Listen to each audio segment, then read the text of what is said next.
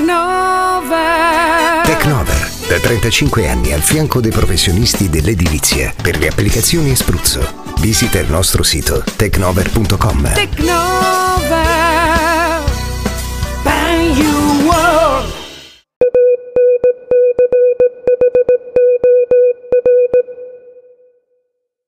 Il primo del mese di settembre inizieranno gli europei maschili di basket, dalla pallacanestro al volley. Toccherà ai mondiali femminili chiudere il mese dei grandi eventi sportivi. Dal 23 settembre le 24 migliori nazionali si affronteranno tra Olanda e Polonia. La grande equitazione ai Pratoni del Vivaro ospita i mondiali di completo dal 13 al 18 settembre e attacchi dal 21 al 25. Per il ciclismo dal 18 al 25 si svolgeranno le prove su strada per l'assegnazione del titolo iridato nelle diverse categorie a Wollongong, in Australia. Nella prima metà del mese i motori ruggiranno più forte che mai. Le due ruote saranno protagoniste il 4 settembre nel MotoGP di Misano, ma la Formula 1 non starà certo a guardare. L'11 settembre toccherà al circuito di Monza ospitare la 92esima edizione del Gran Premio d'Italia. È un romanzo lunghissimo quello che racconta la storia di questo irrinunciabile appuntamento della Formula 1, che vide la stesura del suo primo capitolo nel lontano 4 settembre 1921, giorno nel quale si tenne la prima edizione del Gran Premio su un circuito cittadino disegnato sulle strade di Montichiari, paesino della provincia bresciana.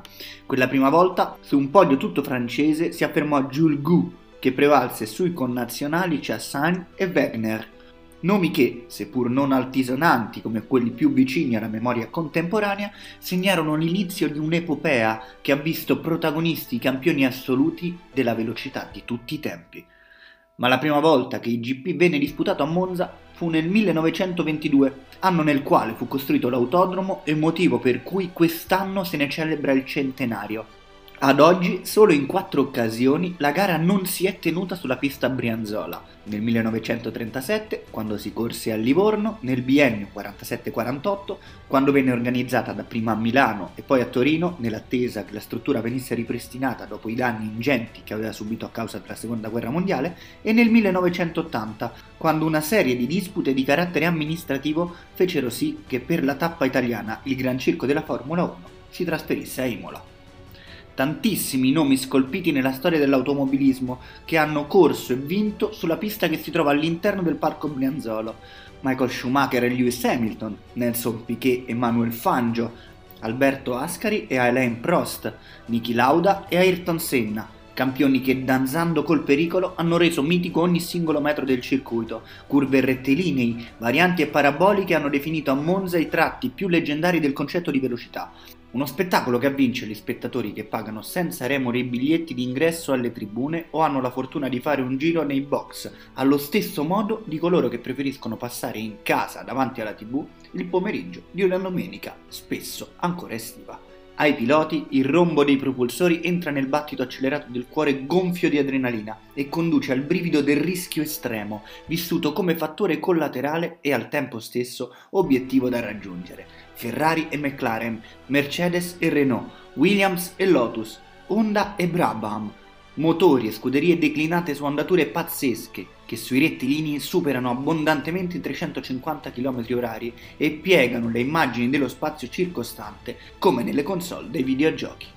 Questa è Monza, l'orizzonte dove i lati sembrano convergere in diagonale, assorbiti dal suo punto centrale, pronto a diventare sempre più grande, sempre più vicino, fino a rimpicciolirsi ancora, riproponendosi a distanza. Ci vogliono incredibili capacità fisiche e mentali per trovare la forza e la concentrazione necessarie a sostenere la sfida della velocità che impone il circuito, nonostante nel tempo siano stati diversi gli interventi che hanno modificato il percorso per attenuarne la pericolosità drammatico e letale nel 1978 l'impatto della pista per Ronnie Peterson, pilota svedese in lotta con il compagno di squadra Mario Andretti per la vittoria del titolo mondiale, che perse la vita in un incidente occorso poco dopo la partenza che vide coinvolti diversi piloti. Un brutto momento che il Gran Premio d'Italia seppe superare con le bandiere rosse di vittoria della Ferrari il 9 settembre dell'anno successivo, quando la scuderia di Maranello portò sui gradini più alti del podio Jody Scheckter e Gilles Villeneuve. Con quell'affermazione il sudafricano vinse il mondiale piloti e la Ferrari quello dei costruttori. Oggi Monza rimane il circuito più veloce della Formula 1, anche se, per fortuna, le misure di sicurezza adottate nel tempo rendono un ricordo lontano gli incidenti più terribili. Gli eroi del volante sono cambiati, la tecnologia impatta di più sulle prestazioni delle vetture rispetto alla capacità di guida dei piloti, anche se il loro coraggio e la loro bravura restano i componenti ineludibili di uno spettacolo senza pari.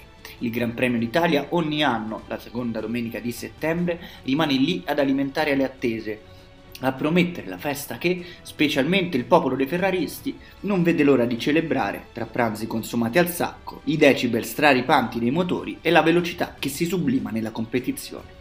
Un rito collettivo quasi religioso che i media riescono ad amplificare solo parzialmente, una migrazione collettiva che coinvolge appassionati provenienti da tutto il mondo alla ricerca delle emozioni che solo l'appuntamento più affascinante della Formula 1 garantisce come ha voluto certificare anche un ex ferrarista, Jean Alesi, che qualche tempo fa scrisse di suo pugno che a Monza la gente è vicinissima alla pista, la senti, la vivi.